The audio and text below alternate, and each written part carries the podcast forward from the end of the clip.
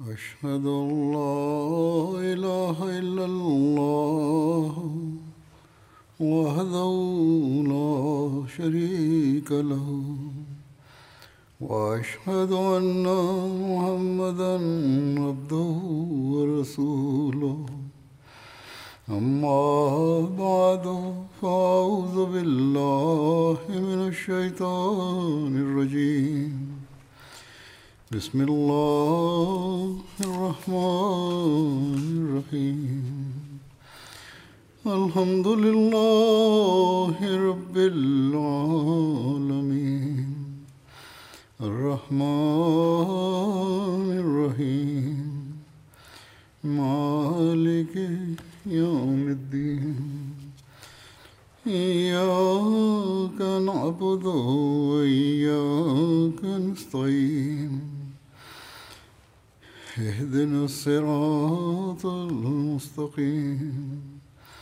صراط الذين أنعمت عليهم. غير المغضوب عليهم ولا الضالين.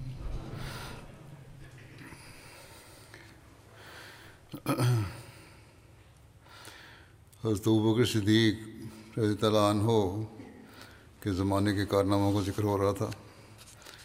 اس ضمن میں ذمیوں کے حقوق کے بارے میں کچھ تفصیل ہے۔ ذمی وہ لوگ تھے جو اسلامی حکومت کی اطاعت قبول کر کے اپنے مذہب پر قائم رہے اور اسلامی حکومت نے ان کی حفاظت کا ذمہ لیا۔ یہ لوگ مسلمانوں کے برعکس فوجی خدمت سے بری تھے اور زکوٰۃ بھی ان پر عائد نہیں ہوتی تھی۔ اس لیے ان کے جان و مال اور دوسرے انسانی حقوق کی حفاظت کے بدلے ان سے ایک معمولی ٹیکس وصول کیا جاتا تھا، جسے عرف عام میں جزیہ کہتے ہیں۔ اس کی مقدار صرف چار درہم فی کا سالانہ تھی اور یہ صرف بالغ، تندرست اور قابل کار افراد سے وصول کیا جاتا تھا۔ بوڑھے، اپاہج، نادار، محتاج اور بچے اس سے بری تھے۔ بلکہ معذوروں، محتاجوں کو اسلامی بیت المال سے مدد دی جاتی تھی۔ عراق اور شام کی فتوحات کے دوران میں متعدد قبائل اور آبادیاں جزیہ کی بنیاد پر اسلامی رعایا بن گئے۔ ان سے جو معاہدے ہوئے، ان میں اس قسم کی شکیں بھی رکھی گئیں کہ ان کی خانقاہیں اور گرجے منہدم نہیں کیے جائیں گے۔ اور نہ ان کا کوئی ایسا قلعہ گرایا جائے گا جس سے وہ ضرورت کے وقت دشمنوں کے مقابلے میں قلعہ بند ہوتے ہوں۔ ناکوس پہ جانے کی ممانعت نہ ہوگی اور نہ تہوار کے موقع پر سلیب نکالنے سے روکے جائیں گے۔ یعنی سلیب کا جلوس بھی نکال سکتے ہیں وہ۔ حضرت وکر کے عہد خلافت میں اہل ہیرا کے ساتھ حضرت خالد بن ولید نے جو معاہدہ صلاح کیا تھا اس میں دوسری باتوں کے علاوہ یہ بھی عہد کیا گیا تھا کہ ایسا بوڑھا آدمی جو کام سے معذور ہو جائے، یا اس پر کوئی مرض یا مصیبت آن پڑے، یا جو پہلے مالدار ہو اور پھر ایسا غریب ہو جائے کہ اس کے ہم مذہب اسے خیرات دینے لگیں، تو اس کے سر سے جزیہ ساکت کر دیا جائے گا یعنی ختم کر دیا جائے گا۔ اور جب تک وہ دارالحجرت اور دارالاسلام میں رہے گا، جہاں اسلامی حکومت ہے، وہاں رہے گا۔ اس کے اور اس کے اہل و عیال کے مصارف مسلمانوں کے بیت المال سے پورے کیے جائیں گے۔ البتہ اگر ایسے لوگ دارالحجرت اور دارالاسلام چھوڑ کر باہر چلے جائیں، دوسرے ملکوں میں چلے جائیں، تو ان کے اہل و عیال کی کفالت مسلمانوں کے ذمہ نہیں ہوگی۔ ایک روایت کے مطابق اہل ہیرا کے ساتھ حضرت خالد بن ولید کے معاہدہ میں درج تھا کہ محتاجوں، اپاہجوں اور تارک دنیا راہبوں کو جزیہ جزیہ معاف ہوگا۔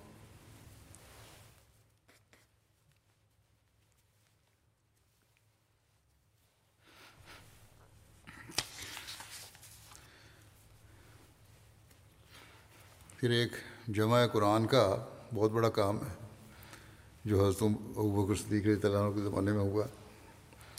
جمع قرآن حضرت ابو بکر صدیق کے عہد زرعی کا بے مثال اور عظیم کارنامہ ہے۔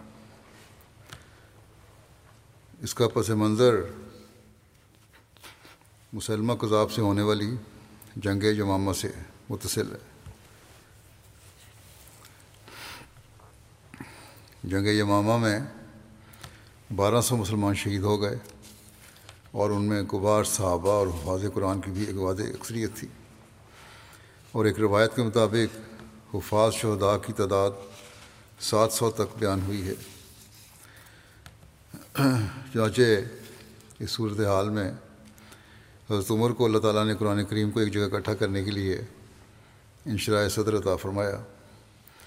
آپ نے حضرت بکر سے اس کا تذکرہ کیا، جس کی تفصیل صحیح بخاری میں یوں بیان ہوئی ہے۔ عبید بن صباق بیان کرتے ہیں کہ حضرت زید بن ثابت نے بتایا کہ اہل یمامہ سے جنگ کے بعد حضرت بکر نے انہیں بلایا۔ تو کیا دیکھتا ہوں کہ حضرت عمر بن خطاب بھی آپ کے پاس بیٹھے ہیں۔ حضرت بکر نے فرمایا، عمر میرے پاس آئے ہیں۔ اور انہوں نے کہا ہے کہ جمامہ کی جنگ میں قرآن کریم کے بہت سے حفاظ شہید ہو گئے ہیں اور میں ڈرتا ہوں کہ مختلف جنگوں میں بہت سے قاری حفاظ قرآن حفاظ قرآن شہید ہو جائیں گے، جس کے نتیجے میں قرآن کا بہت سا حصہ ضائع ہونے کا اندیشہ ہے۔ اس لیے حضرت عمر نے کہا کہ میری رائے میں آپ جمع قرآن کا حکم دیں۔ حضرت بکر نے فرمایا زید کو کہ میں نے عمر سے کہا ہے کہ وہ تو کام کیسے کرے گا جو رسول اللہ صلی اللہ علیہ وسلم نے نہیں کیا؟ تو عمر نے کہا کہ اس کام میں بخدا خیر ہی خیر ہے۔ عمر نے یہ بات مجھ سے اتنی بار کی کہ اللہ تعالیٰ نے اس کام کے لیے مجھے انشراء صدر عطا فرما دی اور میری بھی عمر کی مانند رائے ہو گئی ہے۔ حضرت زید کہتے ہیں کہ حضرت بکر نے فرمایا، اے زید یقیناً تو ایک ایک جوان اور عقلمند آدمی ہے۔ اور ہم تجھے کسی الزام یا ایپ سے پاک سمجھتے ہیں۔ تم رسول اللہ صلی اللہ علیہ وسلم کے لیے وہی بھی لکھا کرتے تھے۔ بس اب تم قرآن شریف کو ڈھونڈ ڈھونڈ کر اسے جمع کرو۔ حضرت زید کہتے ہیں کہ اللہ کی قسم، اگر وہ کسی پہاڑ کو ایک جگہ سے دوسری جگہ منتقل کرنے کی ذمہ داری میرے سپورٹ کرتے، تو وہ میرے لیے قرآن کریم کی جمع کرنے کے حکم سے زیادہ گراں نہ ہوتی۔ یہ تو بہت بڑا کام تھا جو میرے سپورٹ کیا میں نے عرض کیا، آپ لوگ وہ کیسے، وہ کام کیسے کریں گے؟ جو رسول اللہ صلی اللہ علیہ وسلم نے نہیں کیا۔ حضرت نے فرمایا بخدا یہ کام سراسر خیر ہے۔ حضرت وکر نے اتنی بار یہ بات دہرائی کہ اللہ تعالیٰ نے مجھ سے، مجھے اس کام کے لیے انشراء انشراء صدر عطا فرما دیا، جس کے لیے حضرت وکر اور حضرت عمر کو انشراء صدر عطا فرمایا تھا۔ بس میں نے قرآن کریم کی تلاش شروع کر دی اور اسے کھجوروں کی شاخوں اور سفید پتھروں اور لوگوں کے سینوں سے اکٹھا کیا۔ یہاں تک کہ سورہ توبہ کا آخری حصہ مجھے حضرت خزیمہ انصاری سے ملا، جو ان کے سوا کسی اور سے نہیں ملا، جو یہ ہے لقت جاکم رسول انفسکم عزیز علیہ مانتم یہاں سے لے کر سورہ توبہ کے آخر تک۔ پھر قرآن کریم کے یہ تحریری صحیفے حضرت عکر کی وفات تک انہی کے پاس رہے، پھر حضرت عمر کی زندگی میں ان کے پاس رہے، اس کے بعد حضرت حفصہ بنت عمر کے پاس رہے۔ امام بغوی اپنی کتاب شرح الصنع میں جمع قرآن کی حدیث پر حاشیہ لکھتے ہوئے فرماتے ہیں کہ جس قرآن کو اللہ تعالیٰ نے اپنے رسول صلی اللہ علیہ وسلم پر اتارا تھا اسے صحابہ کرام نے منوان بغیر کسی کمی بیشی کے مکمل جمع کر دیا تھا اور صحابہ کرام کا قرآن مجید کو جمع کرنے کا سبب حدیث میں بھی یہ بیان ہوا ہے کہ پہلے قرآن مجید کھجور کی شاخوں، پتھر کی سلیٹوں، سلوں اور حفاظ کرام کے سینوں میں بکھرا ہوا تھا۔ صحابہ کرام کو خدشہ ہوا کہ حفاظ کرام حفاظ کرام کی شہادت سے قرآن مجید کا کچھ حصہ ضائع نہ ہو جائے۔ اس لیے وہ حضرت بکر کی خدمت میں حاضر ہوئے اور انہیں قرآن مجید کو ایک جگہ جمع کرنے کا مشورہ دیا۔ یہ کام سب صحابہ کرام کے اتفاق سے ہوا لہٰذا انہوں نے قرآن مجید کو بلا تقدیم و تاخیر کہ جس طرح رسول اللہ صلی اللہ علیہ وسلم سے سنا تھا، ٹھیک ٹھیک اسی طرح مرتب کر دیا۔ رسول اللہ صلی اللہ علیہ وسلم اپنے صحابہ کرام کو قرآن مجید سناتے تھے اور انہیں بالکل اسی ترتیب سے قرآن سکھاتے تھے، جس طرح یہ اب ہمارے سامنے مصحف میں موجود ہے۔ یہ ترتیب جبرائیل نے آپ صلی اللہ علیہ وسلم کو سکھائی تھی۔ وہ آپ کو ہر آیت کے نزول پر بتاتے تھے کہ اس آیت کو فلاں صورت میں، فلاں آیت کے بعد لکھوائیے۔ قرآن کریم کے جمع کرنے کا کام حضرت بکر کے دور میں ہوا۔ حضرت علی اس کے متعلق بیان کرتے ہیں کہ اللہ تعالیٰ حضرت بکر صدیق پر رحمت نازل فرمائے۔ وہی ہیں جنہوں نے سب سے پہلے قرآن قرآن مجید کو کتابی صورت میں محفوظ کیا تھا۔ حضرت مسلم رضی اللہ عنہ جمع قرآن کے حوالے سے ذکر کرتے ہوئے فرماتے ہیں کہ جو بات اس اس وقت تک نہ ہوئی تھی، وہ صرف یہ تھی کہ ایک جلد میں قرآن شریف جمع نہیں ہوا تھا۔ جب یہ پانچ سو پانچ سو قرآن کا حافظ اس لڑائی یعنی جنگ امامہ میں مارا گیا تو حضرت عمر، حضرت بکر کے پاس گئے اور انہوں نے جا کے کہا کہ ایک لڑائی میں پانچ سو حافظ حافظ قرآن شہید ہوا ہے۔ اور ابھی تو بہت سی لڑائیاں ہمارے سامنے ہیں۔ اگر اور حفاظ بھی شہید ہو گئے تو لوگوں کو قرآن کریم کے متعلق شبہ پیدا ہو جائے گا۔ اس لیے قرآن کو ایک جگہ جلد، ایک جلد میں جمع کر دینا چاہیے۔ حضرت بکر نے پہلے تو اس بات سے انکار کیا، لیکن آخر آپ کی بات مان لی۔ حضرت بکر نے زید بن ثابت کو اس کام کے لیے مقرر کیا جو رسول جو رسول کریم صلی اللہ علیہ وسلم کی زندگی میں قرآن کریم لکھا کرتے تھے۔ اور کبار صحابہ ان کی مدد کے لیے مقرر کیے۔ گو ہزاروں صحابہ قرآن شریف کے حافظ تھے۔ لیکن قرآن شریف کے لکھتے وقت ہزاروں صحابہ کو جمع کرنا تو ناممکن تھا۔ اس لیے حضرت بکر نے حکم دیا کہ قرآن کریم کو تحریری نسخوں سے تقل کیا جائے اور ساتھ ہی یہ احتیاط کی جائے کہ کم سے کم دو حافظ قرآن کے، دو حافظ قرآن کے اور بھی اس کی تصدیق کرنے والے ہوں۔ چنانچہ متفرق چمڑوں اور ہڈیوں پر جو قرآن شریف لکھا ہوا تھا، وہ ایک جگہ جمع ایک جگہ پر جمع کر دیا گیا اور قرآن شریف کے حافظوں نے اس کی تصدیق کی۔ اگر قرآن شریف کے متعلق کوئی شبہ ہو سکتا ہے، تو محض رسول اللہ صلی اللہ علیہ وسلم کی وفات اور اس وقت کے درمیانی عرصے کے متعلق ہو سکتا ہے۔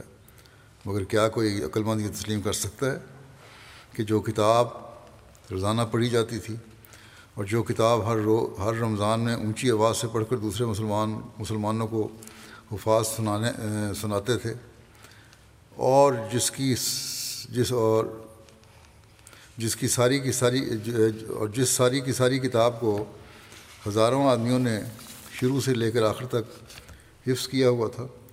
اور جو کتاب گو ایک جلد میں اکٹھی نہیں کی گئی تھی، لیکن بیسیوں صحابہ اس کو لکھا کرتے تھے اور ٹکڑوں کی صورت میں لکھی ہوئی وہ ساری کی ساری موجود تھی۔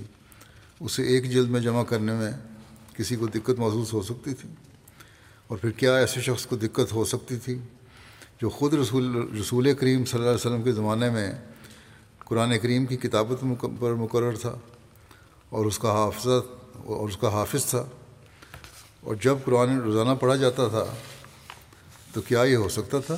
کہ اس جلد میں کوئی غلطی ہو جاتی اور باقی حافظ اس کو پکڑ نہ لیتے۔ اگر اس قسم کی شہادت پر شبہ کیا جائے تو پھر تو دنیا میں کوئی دلیل باقی نہیں رہتی۔ حق یہ ہے کہ دنیا کی کوئی تحریر ایسی، ایسے تواتر سے دنیا میں قائم نہیں جس تواتر سے قرآن شریف قائم ہے۔ اس بات میں آپ میں دلیل فرما رہے ہیں کہ قرآن کریم اصلی حالت میں ہے اور کوئی اس میں رد و بدل نہیں ہے جو اعتراض کیا جاتا ہے۔ یہ تبدیلی ہوئی ہے، یہ تھا اور وہ تھا۔ آج کل بھی اعتراض اٹھتے ہیں، اس کا جواب ہے یہ۔ حضرت مسلم معود ایک اعتراض کا جواب دیتے ہوئے فرماتے ہیں کہ ایک اعتراض یہ کیا جاتا ہے کہ رسول کریم صلی اللہ علیہ وسلم کے زمانے میں پورا قرآن نہ لکھا گیا اس کا جواب یہ ہے کہ یہ درست نہیں ہے۔ رسول کریم صلی اللہ علیہ وسلم کے زمانے میں یقیناً سارا قرآن لکھا گیا تھا۔ یہ کہتے ہیں نہیں لکھا گیا، یہ غلط ہے۔ لکھا گیا تھا۔ جیسا کہ حضرت عثمان کی روایت ہے کہ جب کوئی حصہ نازل ہوتا تو رسول کریم صلی اللہ علیہ وسلم لکھنے والوں کو بلاتے اور فرماتے اسے فلاں جگہ داخل کرو۔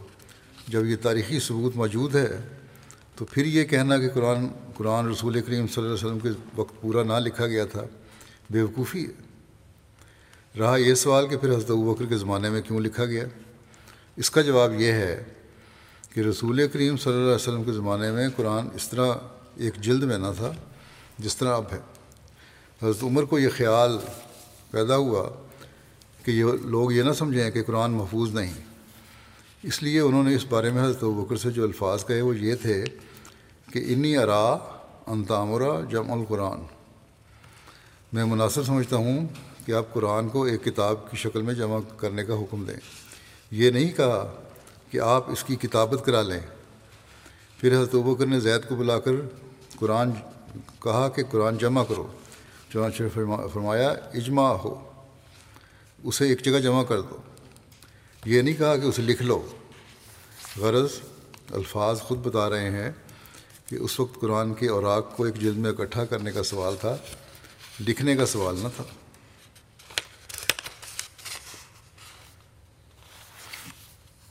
حضرت بکر کے عہد خلافت میں قرآن کریم ایک جلد میں جمع کر دیا گیا اور بعد میں حضرت عثمان کے عہد خلافت میں مزید پیش رفت یہ ہوئی کہ تمام عرب بلکہ تمام مسلم دنیا کو ایک رات پر جمع کر دیا گیا۔ چانچہ حضرت عثمان کے دور میں قرآن کریم کی اشاعت کے حوالے سے حضرت مسلم بیان کرتے ہیں کہ حضرت بکر کے بعد حضرت عثمان کے زمانے میں شکایت آئی کہ مختلف قبائل کے لوگ مختلف قرآتوں کے ساتھ قرآن کریم کو پڑھتے ہیں اور غیر مسلموں پر اس کا برا اثر پڑتا ہے۔ وہ سمجھتے ہیں کہ قرآن کریم کے کئی نسخے ہیں۔ اس قرآت سے مراد یہ ہے کہ کوئی قبیلہ کسی حرف حرف کو زبر سے پڑھتا ہے، دوسرا زیر سے پڑھتا ہے، تیسرا پیش سے پڑھتا ہے۔ اور یہ بات سوائے عربی کے اور کسی زبان میں نہیں پائی جاتی۔ اس لیے عربی نہ جاننے والا آدمی جب یہ سنے گا تو سمجھے گا یہ کچھ کہہ رہا ہے اور وہ کچھ کہہ رہا ہے، حالانکہ کہہ وہ ایک ہی بات رہے ہوں گے۔ بس اس فتنہ سے بچانے کے لیے حضرت عثمان نے یہ تجویز فرمائی کہ حضرت ابو بکر رضی اللہ عنہ کے زمانے میں جو نسخہ لکھا گیا تھا اس کی کاپیاں کروا لی جائیں اور مختلف ملکوں میں بھیج دی جائیں اور حکم دے دیا جائے کہ بس اسی قرآت کے مطابق قرآن پڑھنا ہے اور کوئی قرآت نہیں پڑھنی۔ یہ بات جو حضرت عثمان نے کی بالکل معیوب نہ تھی۔ رسول کریم صلی اللہ علیہ وسلم کے زمانے میں عرب لوگ قبائلی زندگی بسر کرتے تھے یعنی ہر قبیلہ دوسرے قبیلے سے الگ رہتا تھا۔ اس لیے وہ اپنی اپنی بولی کے عادی تھے۔ یعنی اپنا اپنا ان کا بولنے کا انداز تھا۔ لیکن رسول کریم صلی اللہ علیہ وسلم کے ہاتھ پر جمع ہو کر عرب لوگ متمدن ہو گئے اور ایک عامی زبان کے بجائے عربی زبان ایک علمی زبان بن گئی۔ کثرت سے عرب کے لوگ پڑھنے اور لکھنے کے علم سے واقف ہو گئے، جس کی وجہ سے ہر آدمی خواہ کسی قبیلے سے تعلق رکھتا تھا۔ اسی سہولت سے وہ لفظ ادا کر سکتا تھا، جس طرح علمی زبان میں وہ بولا جاتا تھا۔ جو در حقیقت ملک کی زبان تھی۔ بس کوئی وجہ نہ تھی کہ جب سارے لوگ ایک علمی زبان کے عادی ہو چکے تھے، انہیں پھر بھی اجازت دی جاتی کہ وہ اپنے قبائلی تلفظ کے ساتھ ہی قرآن شریف کو پڑھتے چلے جائیں۔ اور غیر قوموں کے لیے ٹھوکر کا موضوع بنیں اس لیے حضرت عثمان نے ان حرکات کے ساتھ قرآن شریف کو لکھ کر جو مکہ کی زبان کے مطابق تھا، سب ملکوں میں کاپیاں تقسیم کرا دیں اور آئندہ کے متعلق حکم دے دیا کہ سوائے مکی لہجہ کے اور کسی قبائلی لہجے میں قرآن شریف نہ پڑھا جائے۔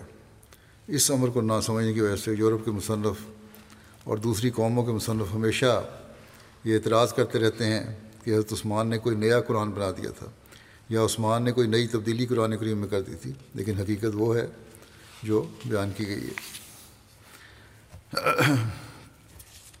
حضرت مسیم علیہ السلاۃ والسلام فرماتے ہیں کہ قرآن قرآن بلا شبہ وہی وہی مطلب مطلوب ہے اور یہ پورے کا پورا یہاں تک کہ نقطے اور حروف بھی قطعی متواتر ہیں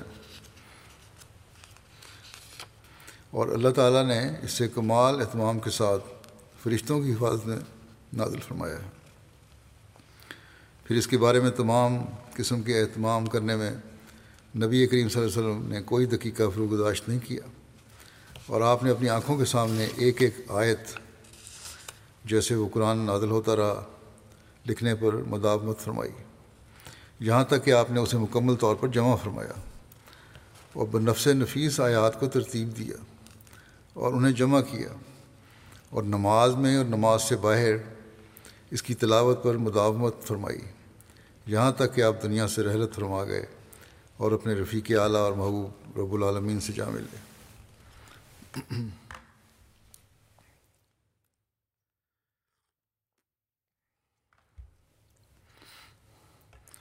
پھر اس کے بعد فرماتے ہیں۔ کہ پھر اس کے بعد خلیفہ اول حضرت بکر صدیق رضی اللہ عنہ نے اس کی تمام صورتوں کو نبی کریم صلی اللہ علیہ وسلم سے سنی ہوئی ترتیب کے مطابق جمع کرنے کا اہتمام فرمایا۔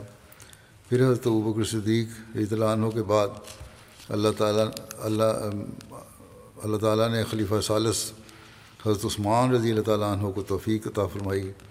تو آپ نے لغت قریش کے مطابق قرآن کو ایک قرآت میں جمع کیا اور اسے تمام ملکوں میں پھیلا دیا۔ یہ سوال ہے کہ صحیفہ صدیقی کب تک محفوظ رہا؟ جو آپ نے حضرت صدیق نے لکھوایا تھا، کب تک محفوظ رہا؟ اس بارے میں لکھا ہے کہ حضرت کے صدیق نے حضرت زید بن ثابت کے ذریعے جس قرآن کریم کو ایک جلد میں مرتب کروایا، اس کو صحیفہ صدیقی بھی کہا جاتا ہے۔ یہ حضرت بکر صدیق کے پاس آپ کی وفات تک رہا۔ اس کے بعد حضرت عمر کے پاس آ گیا اور حضرت عمر نے ام المومنین حضرت حفصہ کے سپرد کر دیا۔ اور یہ اشاعت فرمایا کہ کسی شخص کو نہ دیا جائے۔ البتہ جس کو نقل کرنا یا اپنا یا اپنا نسخہ صحیح کرنا ہو، وہ اس سے فائدہ اٹھا سکتا ہے۔ چنانچہ حضرت عثمان نے اپنے عہد خلافت میں حضرت افسہ سے عریتاً لے کر چند نسخے نقل کروائے اور پھر وہ نسخہ حضرت افسہ کو واپس لوٹا دیا۔ جب چون ہجری میں مروان مدینہ کا حاکم ہوا تو اس نے اس نسخے کو حضرت افسہ سے لینا چاہا۔ لیکن حضرت افسہ نے انکار کر دیا۔ حضرت افسہ کے انتقال کے بعد مروان نے حضرت عبداللہ بن عمر سے لے کر اس کو ضائع کر دیا۔ حضرت لیکن حضرت عثمان پہلے محفوظ کروا چکے تھے اس کو۔ حضرت بکر صدیق نے سب سے پہلے جو کام سر انجام دیے یا جو کارنامے سب سے پہلے ان کی ذات کے ساتھ وابستہ ہیں انہیں اولیات اولیات ابوبکر کا نام دیا گیا ہے۔ مختلف باتیں ہیں جنہوں نے جو جو ان کے کام تھے، جو سب سے پہلے انہوں نے انجام دیے۔ آپ سب سے پہلے اسلام لائے۔ دوسرے یہ کہ مکے میں آپ کے اپنے گھر کے سامنے سب سے پہلے مسجد بنائی۔ پھر تیسرا یہ ہے کہ مکے میں رسول اکرم صلی اللہ علیہ وسلم کی حمایت میں سب سے پہلے قریش مکہ سے قتال کیا۔ چوتھا یہ کہ سب سے پہلے متعدد غلاموں اور باندیوں کو جو اسلام لانے کی پداش میں ظلم و ستم کا شکار تھے، خرید کر آزاد کیا۔ پانچواں یہ سب سے پہلے قرآن کریم کو ایک جلد میں جمع کیا۔ چھٹا یہ سب سے پہلے انہوں نے قرآن قرآن کا نام مصحف رکھا۔ سب سے پہلے، ساتواں یہ کہ سب سے پہلے خلیفہ راشد قرار پائے۔ آٹھواں یہ کہ رسول اللہ صلی اللہ علیہ وسلم کی زندگی میں سب سے پہلے امیر الحج مقرر ہوئے۔ نواں یہ کہ رسول اللہ صلی اللہ علیہ وسلم کی زندگی میں سب سے پہلے نماز میں مسلمانوں کی امامت کی۔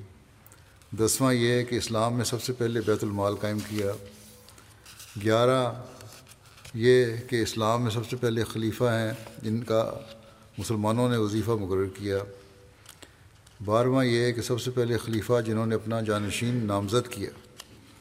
حضرت عمر کو آپ نے نامزد فرمایا تھا۔ تیرواں یہ کہ وہ پہلے خلیفہ ہیں جن کی بیعت خلافت کے وقت ان کے والد حضرت ابو کو زندہ تھے۔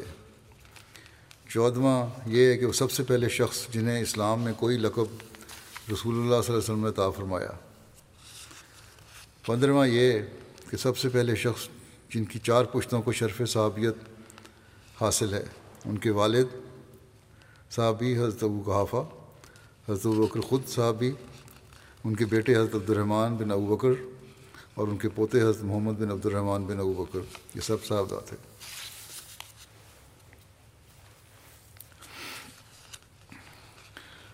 حضرت بکر صدیق اطلاع عنہ کے مناقب کے بارے میں لکھا ہے حلیہ مبارک، حضرت عائشہ اطلاع عنہ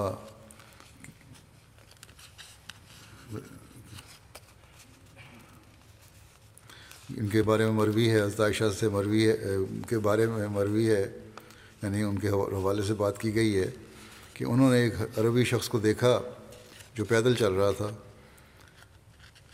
اور آپ اس وقت اپنے عہدج میں تھیں۔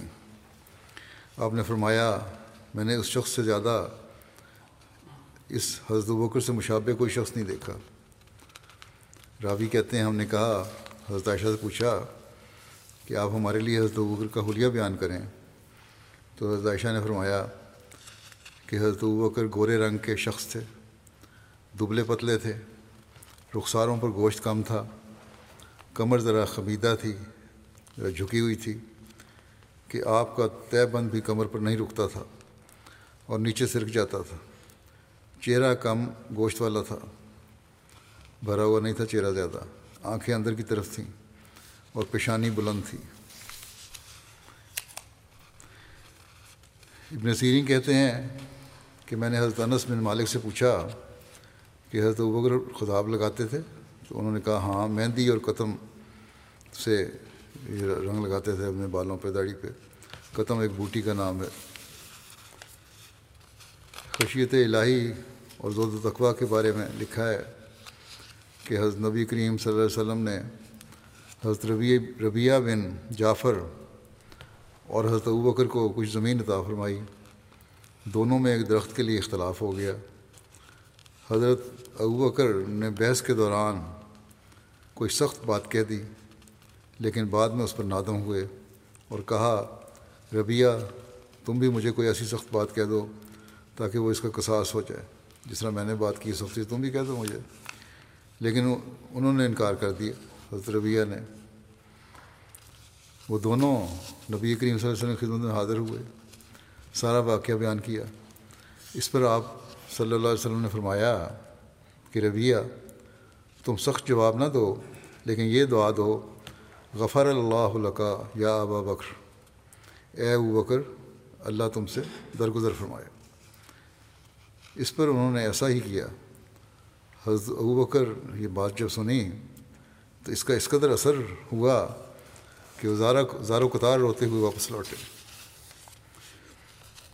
ایک روایت میں ہے کہ حضرت بکر صدیق نے ایک پرندہ دیکھا جو ایک درخت پر تھا۔ آپ نے کہا، اے پرندے، تجھے خوشخبری ہو۔ اللہ کی قسم میں چاہتا ہوں کہ میں تمہاری مانند ہوتا۔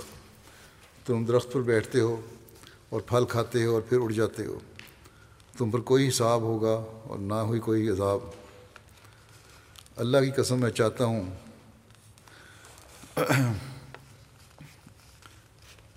کہ میں راستے کے ایک جانب ایک درخت ہوتا اور اونٹ میرے پاس سے گزرتا اور مجھے پکڑتا اور اپنے منہ میں ڈال لیتا اور مجھے چبا ڈالتا۔ پھر وہ مجھے جلدی سے نکل لیتا۔ پھر اونٹ مجھے مینگنے کی صورت میں باہر نکالتا اور میں انسان نہ ہوتا۔ حضرت مسلم معود رضی اللہ عنہ صورت النبا کی آیت نمبر اکتالیس. وہ یقول الکافر ہو یا لیتنی کن تو ترابا، اور کافر کہے گا، اے کاش میں خاک ہو چکا ہوتا کہ تفسیر کرتے ہوئے بیان فرماتے ہیں کہ بعض مسلمان فرقے صحابہ کے بغض میں اس قدر بڑھ گئے ہیں کہ وہ کہتے ہیں کہ حضرت بکر موت کے وقت یہی فکرہ کہتے تھے، بس ان کا کفر ثابت ہے۔ یعنی وہ پڑھا کرتے تھے وہ یقول یقول الکافر ہو یا لیتا نہیں کن تو ترابا حضرت بکر پڑھتے تھے۔ کافر کہے گا کہ تم یہاں لفظ دینا تو اس لیے وہ کافر ہوئے۔ نوز باللہ۔ حضرت مسلم وسلم آتے ہیں، حالانکہ اگر یہ روایت ثابت ہو، اگر یہ سچی بات ہے اور یہ آیت ابو بکر کے متعلق ہو، تو ابو بکر کے ایمان کے لحاظ سے اس کے یہ معنی ہوں گے کہ کفار کی باتوں کا منکر یعنی ابو بکر یہ کہے گا کہ کاش میرے ساتھ خدا تعالیٰ کا معاملہ ایسا ہی ہوتا کہ نہ نہ وہ میرے نیک امال کا بدلہ دیتا اور نہ میری غلطیوں کی سزا دیتا۔ اور یہ فکرہ ایک مومن مومن کامل کا فکرہ ہے۔ حدیثوں میں تو خود رسول کریم صلی اللہ علیہ وسلم متعلق بھی آتا ہے کہ آپ یہ فرمایا کرتے تھے کہ میں اپنے اعمال کی وجہ سے بخشا نہیں جاؤں گا، بلکہ اللہ تعالیٰ کے فضل سے بخشا جاؤں گا۔ کافر کا لفظ اس جگہ تنزن استعمال ہوا ہے اور مراد یہ ہے کہ یہ لوگ اسے کافر کہتے ہیں، جو جنگ میں رسول کریم صلی اللہ علیہ وسلم کے سب سے زیادہ قریب ہوتا تھا اور جس نے اپنا سارا مال رسول اللہ صلی اللہ علیہ وسلم پہ قربان کر دیا تھا۔ اور گیارہ سال کی بیٹی آپ سے بیاہ دی تھی جبکہ آپ کی عمر چون پچپن سال کی تھی اور ہجرت میں آپ کے ساتھ تھا جبکہ سارے مکے کے مقابلے میں آپ صرف ابو بکر کو ساتھ لے کر کھڑے ہو گئے تھے۔ قرآن کریم تنزن کہتا ہے کہ یہ قربانیاں دینے والا شخص تو کافر ہے، مگر وہ لوگ اگر یہ سمجھا جائے گا وہ متعلق بھی آئی آئے تھے تو یہ تنزن لفظ استعمال ہوا ہے۔ یہ قربانیاں دینے والا شخص تو کافر ہے، مگر وہ لوگ جنہوں نے اس کے اعمال کے مقابلے میں کوئی نسبت بھی عمل کی نہیں دکھائی، وہ عموماً بنتے پھرتے ہیں۔ حضرت بکر کی وفات کے وقت جب کا وقت جب قریب آیا تو انہوں نے حضرت عائشہ سے فرمایا، اے میری بیٹی، تو جانتی ہے کہ لوگوں میں سب سے زیادہ محبوب اور عزیز تم ہو، مجھے۔ اور میں نے اپنی فلان جگہ کی زمین تمہیں ہبا کی تھی۔ اگر تم نے اس پر قبضہ کیا ہوتا اور اس کے نفع سے استفادہ کیا ہوتا، تو وہ یقیناً تمہاری ملکیت میں تھی۔ لیکن اب وہ میرے تمام وارثوں کی ملکیت ہے۔ میں پسند کرتا ہوں کہ تم وہ واپس لوٹا دو، وہ ہبا واپس لوٹا دو۔ کیونکہ اس پہ قبضہ تم نے نہیں کیا اور میری زندگی میں وہ زمین میرے استعمال میں رہی تاکہ وہ میری ساری اولاد میں اللہ کی کتاب کے مطابق تقسیم ہو جائے اور میں اپنے رب سے اس حالت میں ملوں کہ میں نے اپنی اولاد میں سے کسی کو دوسرے پر فضیلت نہیں دی ہوگی۔ اس پر حضرت عائشہ نے عرض کیا، آپ کے حکم کی حرف بحرف تعمیل کی جائے گی۔ ذیل کا جو واقعہ بیان کرنے لگا ہوں میں، یہ پہلے بھی ذکر ہو چکا ہے، لیکن آپ کے مناقب کے ضمن میں بھی یہاں ذکر کرتا ہوں دوبارہ۔ جب خلافت کی رضا آپ کو اللہ تعالیٰ نے پہنائی، تو اس کے بارے اس وقت کا ذکر ہے کہ اگلے دن حضرت بکر جو کپڑے کی تجارت کرتے تھے، خلیفہ منتخب ہونے کے بعد حسب معمول کندھے پر کپڑوں کے تھان رکھ کر بازار کی طرف روانہ ہوئے۔ راستے میں حضرت عمر اور حضرت عبیدہ سے ملاقات ہوئی۔ انہوں نے کہا خلیفہ رسول صلی اللہ علیہ وسلم، کہاں تشریف لے جا رہے ہیں؟ حضرت بکر نے فرمایا، بازار. انہوں نے کہا، آپ مسلمانوں کے حاکم ہیں، چلیے ہم آپ کے لیے کچھ وظیفہ مقرر کر دیں۔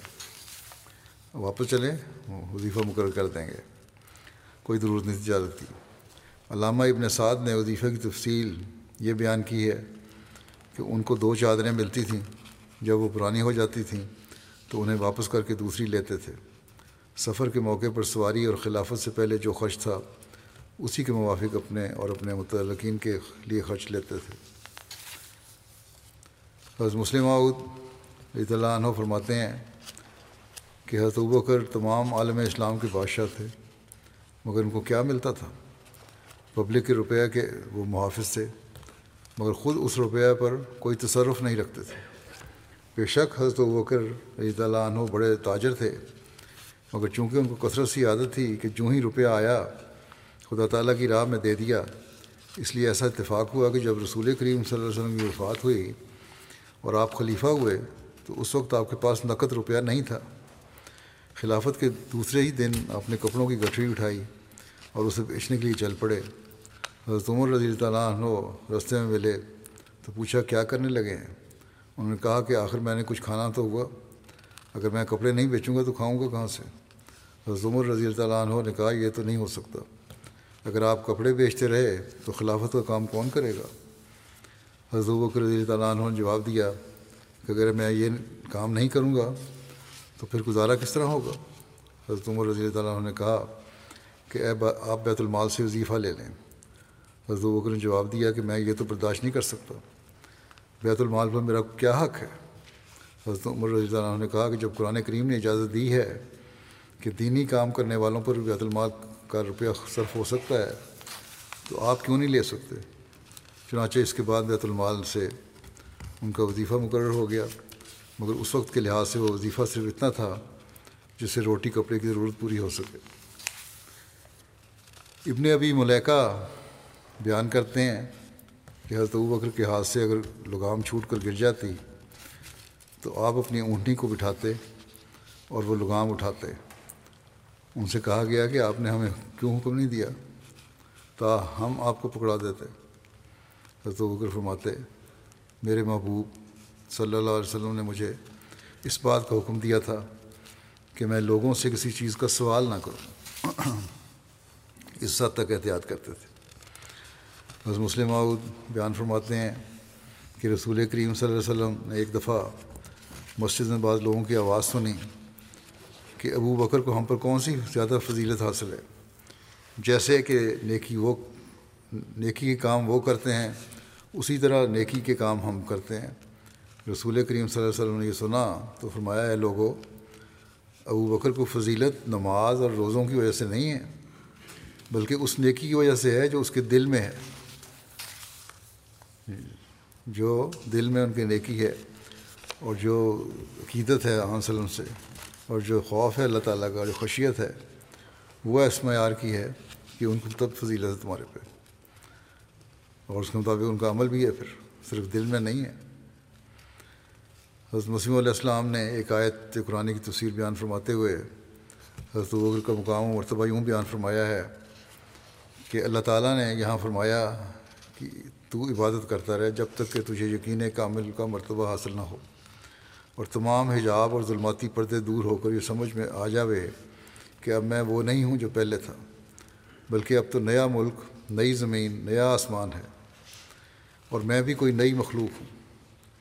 یہ ہے اتثانی وہی ہے جس کو صوفی بقا کے نام سے موسوم کرتے ہیں۔ جب انسان اس درجے پر پہنچ جاتا ہے تو اللہ تعالیٰ کی روح کا نفع بھی اس میں ہوتا ہے۔ ملائکہ کا اس پر نزول ہوتا ہے۔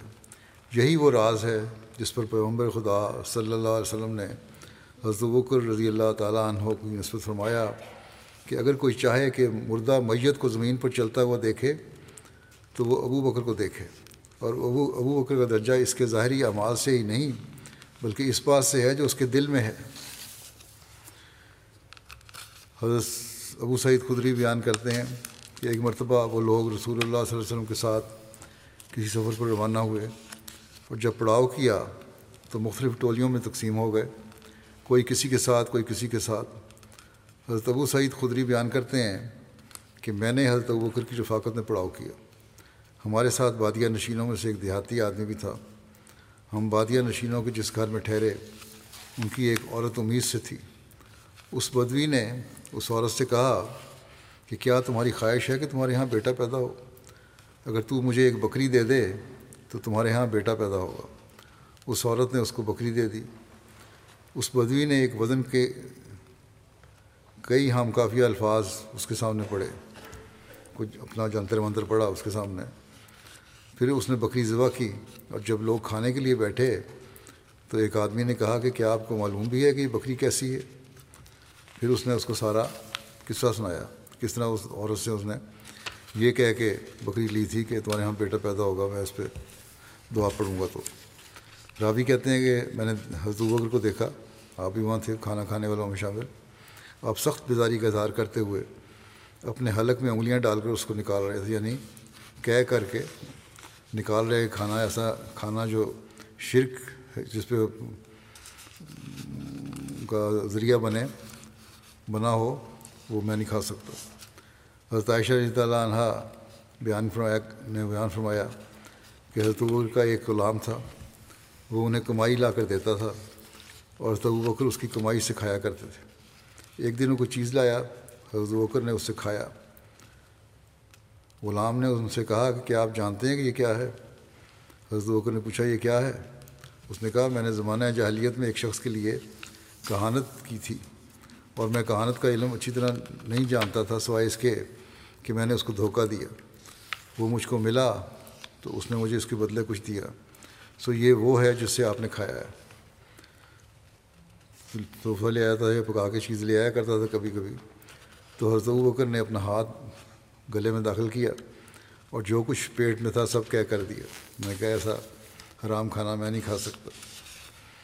حضرت عبداللہ بن عمر سے روایت ہے کہ رسول اللہ صلی اللہ علیہ وسلم نے فرمایا جو غرور سے اپنا کپڑا گھسیٹ کر چلا، تو اللہ روز قیامت اس کی طرف نظر اٹھا کر نہیں دیکھے گا۔ حضرت بکر نے کہا، میرے کپڑے کی ایک طرف ڈھیلی رہتی ہے، سوائے اس سے کہ میں اس کا خاص خیال رکھوں۔ رسول اللہ صلی اللہ علیہ وسلم نے فرمایا، تم تو غرور سے ایسا نہیں کرتے۔ حضرت مسیم علیہ السلۃ والسلام فرماتے ہیں، ایک مرتبہ حضرت صلی اللہ علیہ وسلم نے فرمایا کہ جن کا طے بند نیچے کو ڈھلکتا ہے، وہ دو میں جائیں گے۔ حضرت بکر رضی اللہ تعالیٰ یہ سن کر رو پڑے، کیونکہ ان کا طے بند بھی ویسا تھا۔ آپ صلی اللہ علیہ وسلم نے فرمایا کہ تو ان میں سے نہیں ہے، غرض نیت کو بہت بڑا دخل ہے اور حفظ مراتب ضروری شے ہے۔ پھر رسول اللہ صلی اللہ علیہ وسلم کی کامل اطاعت اور مفرداری اور عشق رسول اور رسول اللہ صلی اللہ علیہ وسلم کے لیے غیرت کا ذکر ہے۔ ایک دن حضرت عائشہ گھر میں، آ حضرت صلی اللہ علیہ وسلم سے کچھ تیز تیز بول رہی تھیں کہ اوپر سے ان کے ابا یعنی حضرت بکر تشریف لائے۔ یہ حالت دیکھ کر ان سے رہا نہ گیا اور اپنی بیٹی کو مارنے کے لیے آگے بڑھے کہ تم خدا کے رسول کے آگے اس طرح بولتی ہو۔ آ حضرت صلی اللہ علیہ وسلم نے یہ دیکھتے ہی باپ بیٹی کے درمیان آپ یہ دیکھتے ہی باپ بیٹی کے درمیان حائل ہو گئے۔ اور حضرت ابوکر کی متوقع سزا سے حضرت عائشہ کو بچا لیا۔ جب حضرت ابوکر چلے گئے تو رسول کریم صلی اللہ علیہ وسلم نے حضرت عائشہ سے حضرائے مذاق فرمایا، دیکھا، آج ہم نے تمہیں تمہارے ابا سے کیسے بچایا؟ کچھ دنوں کے بعد حضرت ابوکر دوبارہ تشریف لائے۔ تو آ حضرت صلی اللہ علیہ وسلم کے ساتھ حضرت عائشہ ہنسی خوشی باتیں کر رہی تھیں۔ حضرت بکر کہنے لگے کہ دیکھو، تم نے اپنی لڑائی میں تو مجھے شریک کیا تھا۔ اب خوشی میں بھی شریک کر لو۔ اس پر رسول اللہ صلی اللہ علیہ وسلم نے فرمایا، ہم نے شریک کیا۔ حضرت اقبا بن حارث بیان کرتے ہیں کہ میں نے حضرت بکر کو دیکھا، انہوں نے حضرت حسن کو اٹھایا اور وہ یہ کہہ رہے تھے کہ میرا باپ تجھ پر قربان، یہ تو نبی کی شکل و شبات ہے، علی کی شکل و شبات عقلی علی کی شکل و شبات نہیں ہیں اور حضرت علی یہ سن کے ہنس رہے تھے۔ حضرت عبداللہ بن عمر رضی اللہ عنہما بیان کرتے ہیں کہ جب حضرت عمر بن خطاب کی بیٹی حضرت حفصہ، حضرت خنیس بن حضافہ سامی کے فوت ہونے پر بیوہ ہو گئیں اور وہ رسول اللہ صلی اللہ علیہ وسلم کے صحابہ میں سے تھے، جنگ بدر میں شریک ہوئے تھے، مدینہ میں انہوں نے وفات پائی تھی۔ تو حضرت عمر بن خطاب کہتے تھے، میں عثمان بن عفان سے ملا۔ ان کے پاس حفصہ کا ذکر کیا اور کہا، اگر آپ چاہیں تو حفصہ کا نکاح آپ سے کر دوں۔ انہوں نے کہا، میں اس معاملے پہ غور کروں گا۔ چنانچہ میں کئی روز تک ٹھہرا رہا۔ پھر عثمان نے کہا، مجھے یہی مناسب معلوم ہوا ہے کہ میں ان دنوں شادی نہ کروں۔ حضرت عمر کہتے تھے، پھر میں حضرت بکر سے ملا اور کہا، اگر آپ چاہیں تو میں حفصہ کا نکاح آپ سے کیے دیتا ہوں۔ حضرت بکر خاموش ہو گئے۔ اور مجھے کچھ جواب نہ دیا۔ عثمان کی نسبت حضرت عمر کہتے ہیں کہ اس عثمان کی نسبت میں ان سے زیادہ رنجیدہ خاطر ہوا۔ پھر میں کچھ راتیں ٹھہرا رہا۔ اس کے بعد رسول اللہ صلی اللہ علیہ وسلم نے حفصہ سے نکاح کا پیغام بھیجا اور میں نے آپ صلی اللہ علیہ وسلم سے ان کا نکاح کر دیا۔ پھر حضرت بکر مجھ سے ملے اور کہا، شاید آپ مجھ سے ناراض ہو گئے ہیں۔ جب آپ نے حفصہ کو ذکر کیا اور میں نے کچھ جواب نہ دیا، میں نے کہا کہ ہاں اس طرح ہی ہے۔ تو انہوں نے کہا کہ دراصل جو بات آپ نے پیش کی تھی، اس کی نسبت آپ کو جواب دینے سے مجھے نہیں روکا تھا، مگر اس بات نے کہ مجھے علم ہو چکا تھا کہ رسول اللہ صلی اللہ علیہ وسلم حفصہ نکاح کرنا چاہتے ہیں۔ اور میں ایسا نہیں تھا کہ رسول اللہ صلی اللہ علیہ وسلم کا یہ منشا ظاہر کرتا یعنی آپ کو بتاتا کہ اس طرح حسن کا منشا ہے۔ اس لیے میں چپ ہو گیا یا انکار کر دیا۔ اور آ حضرت صلی اللہ علیہ وسلم اگر کہتے ہیں اگر اگر آ حضرت صلی اللہ علیہ وسلم اس رشتے کو چھوڑ دیتے، تو میں ضرور قبول کر لیتا آپ کا یہ بیٹی کا رشتہ۔ حضرت علی کا تو بکر کو خراج عقیدت پیش کرنا اس کے بارے میں لکھا ہے کہ حضرت ابن عباس رضی اللہ عنہما سے روایت ہے کہ انہوں نے کہا، میں ان لوگوں میں سے ان لوگوں میں کھڑا تھا جنہوں نے حضرت عمر بن خطاب کی وفات کے بعد ان کے لیے دعا کی۔ جبکہ انہیں تختے پر رکھ دیا گیا۔ اتنے میں کیا دیکھتا ہوں کہ ایک شخص نے میرے پیچھے سے آ کر اپنی کونی میرے کندھے پر رکھ دی۔ کہنے لگا، اللہ تم پر رحم کرے۔ مجھے تو یہی امید تھی کہ اللہ تمہیں بھی ہمارے دونوں ساتھیوں کے ساتھ ہی دفن کرے گا۔ کیونکہ میں نے رسول اللہ صلی اللہ علیہ وسلم کی کوئی فرماتے بہت سنا تھا کہ میں اور ابو بکر اور عمر فلاں جگہ تھے اور میں نے اور ابو بکر اور عمر نے یہ کیا۔ میں اور ابو بکر اور عمر چلے گئے۔ اس لیے میں یہ امید رکھتا تھا کہ اللہ تعالیٰ تم کو بھی ان دونوں کے ساتھ ہی رکھے گا۔ میں نے جو مڑ کر دیکھا تو حضرت علی بن طالب تھے۔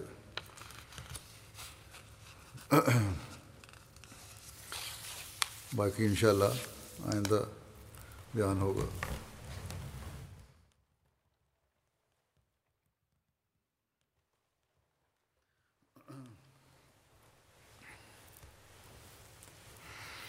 الحمد لله الحمد لله نحمده ونستعينه ونستغفره ونؤمن به ونتوكل عليه.